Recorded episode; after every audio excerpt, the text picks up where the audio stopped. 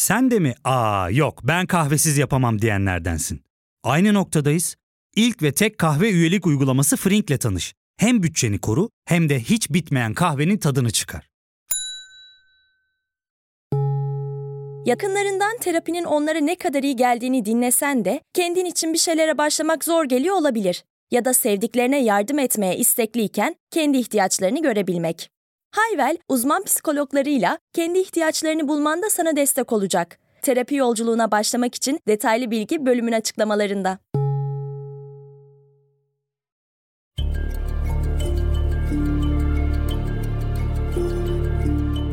Merhaba, ben Ali Yağız Baltacı. Bilgisel'in yeni bölümünde Cumhuriyet tarihimizde kurulan ilk koalisyon hükümetinin hikayesini inceleyeceğiz. Hazırsanız başlayalım.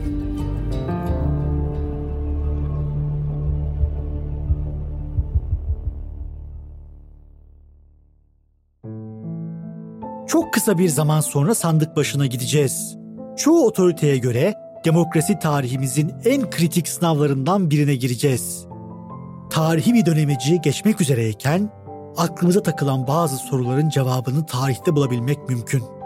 Öyleyse gelin yeni bir sandığın arifesinde olduğumuz bu günlerde Türkiye'nin dönülmez akşamın ufkunda olduğu bir dönemi birlikte anımsayalım. 27 Mayıs 1960 askeri darbesi sonrası demokrasiye yeniden geçiş sürecini hep birlikte hatırlayalım. Zira bu dönemi anlamak, Türkiye'nin demokrasiyi hazmetmek için verdiği mücadeleyi anlamak demek. Bugün biricik umudumuz olan demokrasi kültürümüzü ve birikimimizi o günlerde dirayetli durmayı başaran insanlara borçluyuz belki de. Hikayemiz 27 Mayıs 1960 gününden başlıyor. İhtilali ve ihanetine hakim olduğu bir yolculuk bu. Ana aktörümüz ise bir asker, Ragıp Gümüşpala. Ragıp Paşa 1897'de doğdu. Henüz Harbiye'den mezun olmadan Cihan Savaşı'nın içinde buldu kendini. Filistin'de savaştı. İngilizlere esir düştü. Esaretten kurtulup geri döndü ve İstiklal Savaşı'na katıldı. Savaşın ardından İstiklal Madalyası'na layık görüldü. 1960'da Orgeneral olarak 3. Ordu'nun başına geçti. 27 Mayıs 1960 günü kendisinden düşük rütbeli subayların ihtilal gerçekleştirdiği haberini alınca Ankara'ya bir ultimatom gönderdi. Darbenin liderinin rütbesi benim rütbemden düşükse ordumla Ankara'ya yürüyüp bu darbeyi bastıracağım dedi. Ragıp Paşa'nın ultimatomundan endişe duyan tüm General Cemal Madanoğlu, emekli Orgeneral Cemal Gürsel'i askeri uçakla İzmir'den Ankara'ya getirtti. Böylece Ragıp Paşa'ya 27 Mayıs'ın emir komuta zinciriyle gerçekleştirildiği imajı verilecekti. Fakat Ragıp Paşa hala tam ikna olmuş değildi. Bunun üzerine 3 Haziran'da ihtilalin lideri Cemal Gürsel'le bir görüşme yaptı. Cemal Paşa kendisini Genelkurmay Başkanı olarak seçtiklerini iletti. Böylece Ragıp Gümüşpala Türk Silahlı Kuvvetleri'nin komutanı oldu. Milli Birlik Komitesi'nin aldığı bu karar akıllıcaydı kuşkusuz. Bu atamayla Gümüşpala'yı ödüllendiriyor hem de onun ihtilale karşı tavır almasının önüne geçiyorlardı. Üstelik o günlerde Genelkurmay Başkanlığı çok da kuvvetli bir makam değildi. Zira asıl güç Milli Birlik Komitesi'nin elindeydi. Gümüşpala kendisine uzatılan bu havucu yuttu ve Genelkurmay Başkanlığı teklifini kabul etti. Milli Birlik Komitesi istediğini almış, ihtilalin önünde kalan tek engeli de kendi saflarına katmıştı. Daha doğru bir ifadeyle Gümüşpala pasifize edilmişti. Kısa bir süre sonra tehlikenin geçtiğinden ve Gümüşpala'ya artık ihtiyaçları kalmadığından emin oldu Milli Birlik Komitesi. Hemen karar aldılar ve Genelkurmay Başkanlığı'na getirdikten sadece iki ay sonra Ragıp Paşa'yı emekliye sevk ettiler. Gümüşpala fena tuzağa düşmüştü. Ragıp Paşa'nın sivil kıyafeti dahi yoktu. 16 yaşında giydiği askeri üniformayı 47 sene boyunca hiç çıkarmamıştı.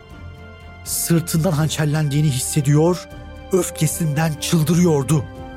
Ancak intikam vakti çok da uzakta değildi. Orduda bunlar yaşanırken Türkiye'de 27 Mayıs süreci devam ediyordu. Demokrat Partililer Yassıada'da yargılanıyor, Radyolarda her gün Milli Birlik Komitesi'nin bildirileri okunuyor, halkın askere sevgi ve tezahüratlarda bulunduğu anlar duyuluyordu. Öyle bir hava esiyordu ki sanki bütün ülke ihtilalden çok memnun gibiydi.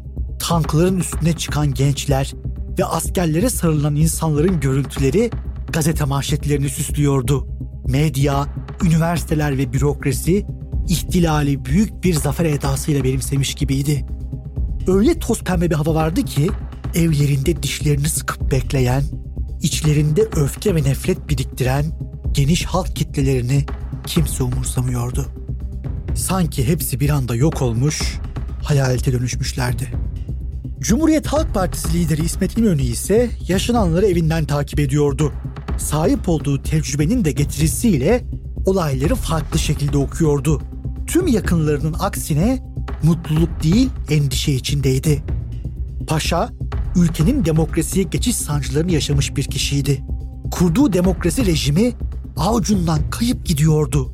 Ya asker geldiği gibi gitmezse ne olacaktı? Türkiye uzun yıllar cuntayla yönetilebilirdi. Verilen emekler, yapılan kavgalar, kurulan sandıklar hepsi boşa gidecekti. Bu duyguların içindeki İsmet Paşa, darbenin hemen ertesi günü ihtilal lideri Cemal Gürsel'le görüşmüş, kendisine ordunun birliğini muhafaza etmesini ve bir an evvel seçimlere gidip yönetimi sivillere bırakmasını tavsiye etmişti. Cemal Paşa ise İnönü'nün söylediklerini umursamamış ve etrafındakilere paşa gerdeğe girecek bir delikanlı gibi heyecanlı şeklinde yakışıksız bir yorumda bulunmuştu. Oysa İsmet Paşa heyecanlı olmak bir yana huzursuzdu. Askerin kışlaya dönmeyeceğinden endişeleniyordu. Neyse ki İsmet Paşa'nın korkuları gerçekleşmedi. Milli Birlik Komitesi demokrasiye geçiş sürecini ertelememiş, siyasi partilerin çalışma yapmasına müsaade etmişti. Böylece 11 Şubat 1961 günü Demokrat Parti'nin mirasçısı olarak Adalet Partisi kuruldu. Partinin kurucu genel başkanı ise ordu tarafından yakından tanınan bir isim olan Ragıp Gümüşpalay'dı. Ragıp Paşa, Genelkurmay Başkanlığına getirildikten sadece iki ay sonra emekli edilmesini hazmedememiş, bu öfkeyle de siyasete girmişti. Üstelik Demokrat Parti'ye oy veren kitlelerin yöneleceği bir partinin kurucu genel başkanı olmuştu. Genel seçimler 15 Ekim 1961 tarihinde yapılacaktı. Cumhuriyet Halk Partisi, Adalet Partisi, Cumhuriyetçi Köylü Millet Partisi ve Yeni Türkiye Partisi seçime iddialı giren taraflardı. CHP açık ara favori gözüküyordu. Ezeli rakipleri Demokrat Parti devrilmiş, liderleri hapsedilmiş, CHP seçmenleri meydanları doldurmuştu. İsmet Paşa alanlarda gördüğü kalabalıklardan çok etkileniyordu. Dolayısıyla da CHP'nin tek başına iktidar olacağına kesin gözüyle bakıyordu. Adalet Partisi ise seçim öncesinde çekingen bir kampanya yürüttü. Hapisteki Demokrat Partililerin yakınları tarafından kurulan bu hareketten milletvekili adayı gösterilen kişiler meydanlarda şu sözleri söylüyordu. Gözlerime bakın, size kimi hatırlattığını göreceksiniz. Seçimlere iddialı şekilde hazırlanan Cumhuriyetçi Köylü Millet Partisi ve Yeni Türkiye Partisi de sağ tandanslı hareketlerdi. Onlar da Demokrat Parti tabanına göz kırpıyor, DP yoksa biz varız mesajı veriyorlardı. 15 Ekim 1961 seçimlerine böyle bir ortamda girildi. Ancak bu seçim bir takım sürprizlere de gebeydi. Fakat burada bölümümüze kısa bir ara veriyoruz. Geri geldiğimizde 15 Ekim gününe ve sonrasında yaşananlara bakacağız.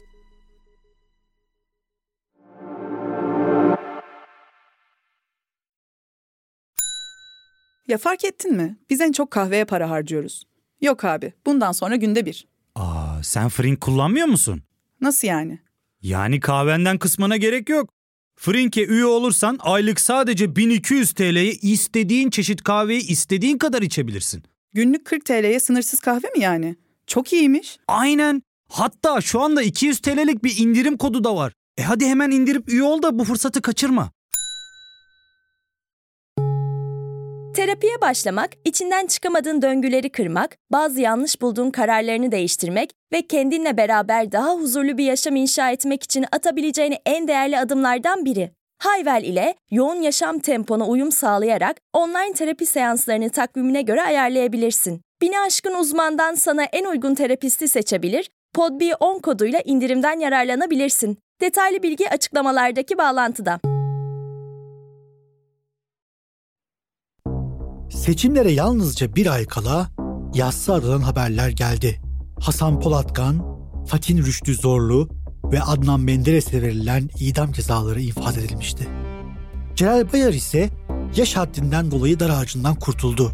Bu infazlar Ankara'da şaşırtıcı bir sessizlikle karşılandı. Hiçbir nümayiş ya da protesto düzenlenmedi. Halk gerçek protesto için 15 Ekim'de gerçekleşecek seçimleri bekliyordu. 15 Ekim 1961 günü dar ağaçlarının gölgesinde seçime gitti Türkiye. Açıklanan sonuçlar tam bir şok etkisi yarattı. Adnan Menderes'in mirasçıları beklenmedik bir şekilde geri dönmüştü. Rahatlıkla tek başına iktidar olması beklenen CHP, oyların %36,7'sine sahipti. Demokrat Parti'nin en büyük mirasçısı AP ise %34,8'de kalmıştı. Diğer iki sağ parti ise oyların geri kalanını eşit bir şekilde bölüşüyordu. Anadolu taşrasında Menderes'in beyaz bir atın üstünde evliya gibi köyleri dolaştığı efsanesi gerçek olmuştu. CHP beklendiği gibi tek başına hükümeti kuramıyordu. Dahası eğer üç sağ parti kendi aralarında anlaşıp koalisyon kurabilirse CHP hükümetin dışında kalacaktı. 27 Mayıs'ın üstünden sadece 16 ay geçmişti.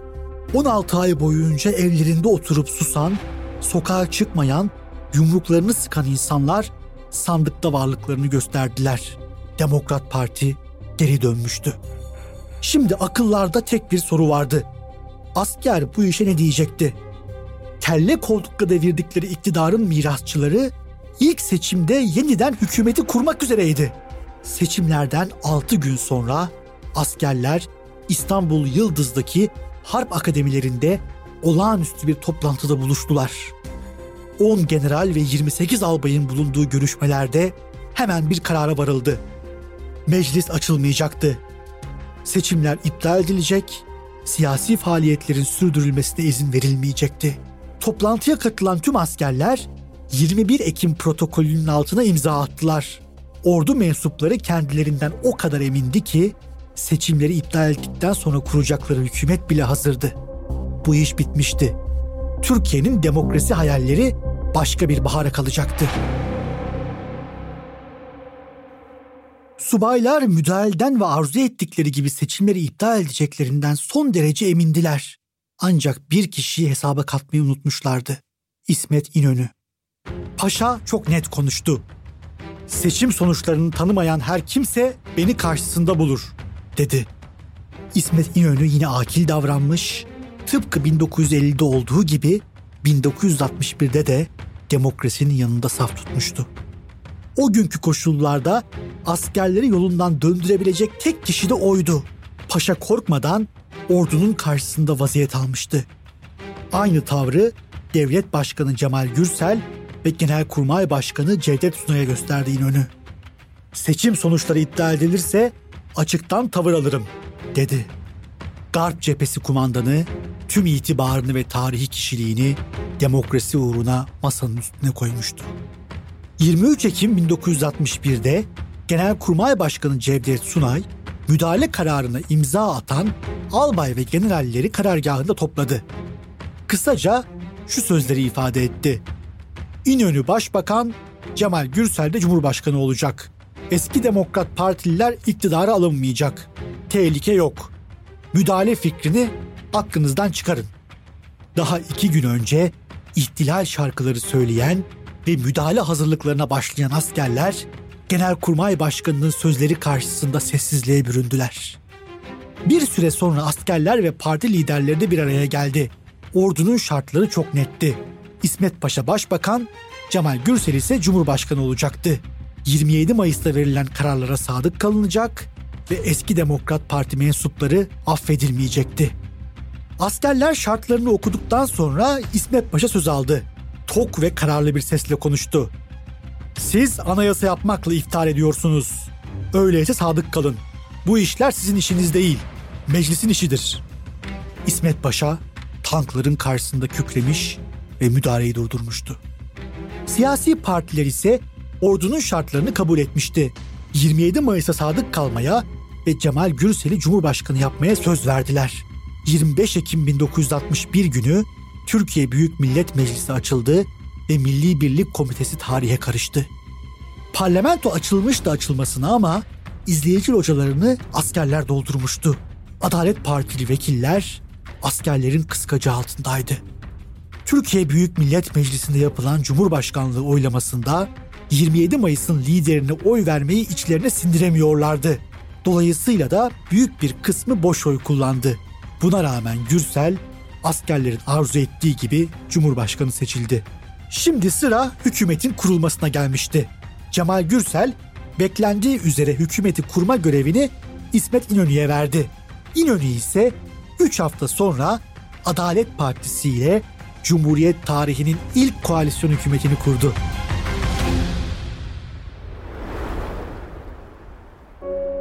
Koalisyonda herkes için kazançlar ve kayıplar vardı. CHP tek başına hükümeti kurmayı beklerken iktidarı AP ile paylaşmak zorunda kalmıştı. AP ise ezeli rakipleri CHP'nin liderliğini kabul etmek zorunda kalsa da iktidar ortağı olmayı başarmıştı. AP-CHP koalisyon hükümetinin Çalışma Bakanlığı'na ise gencecik, utangaç bir gazeteci getirildi. Sadece 36 yaşındaki bu zarif bakanın ismi Bülent Ecevit'ti. Türkiye bu genç siyasetçinin ismini gelecekte çok duyacaktı. CHP-AP koalisyonu sivillerin müesses nizam karşısında birlik olarak demokrasiyi kurtarması açısından tarihi bir eşikti. Eğer askerler 1961 seçim sonuçlarını kabul etmeselerdi, Türkiye çok uzun yıllar askeri rejimlerle yönetilebilirdi. Sonuç olarak ihtilallerin, dar ağaçlarının, ihtiraslı subayların ve tankların arasında demokrasi ayakta kalmıştı.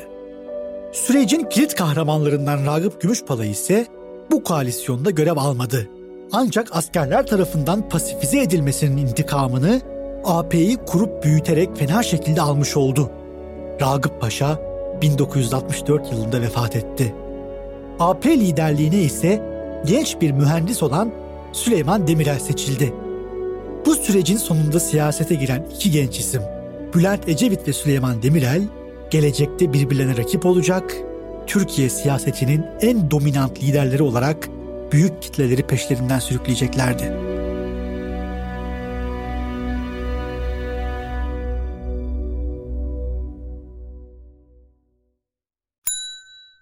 İlk ve tek kahve üyelik uygulaması Frink, 46 ildeki 500'den fazla noktada seni bekliyor. Açıklamadaki kodu girerek sana özel 200 TL'lik indirimden faydalanmayı unutma. Hadi sen de Frink üyeliğini başlat, kahven hiç bitmesin. Hem bugününe hem yarınına katacaklarıyla terapi yolculuğuna ve daha iyi hissetmeye bugün Hayvel ile başla. Açıklamadaki linkten Hayvel'i indir, ücretsiz tanışma görüşmelerinin ardından bütçene uygun seans paketini seç ve terapi yolculuğuna başla.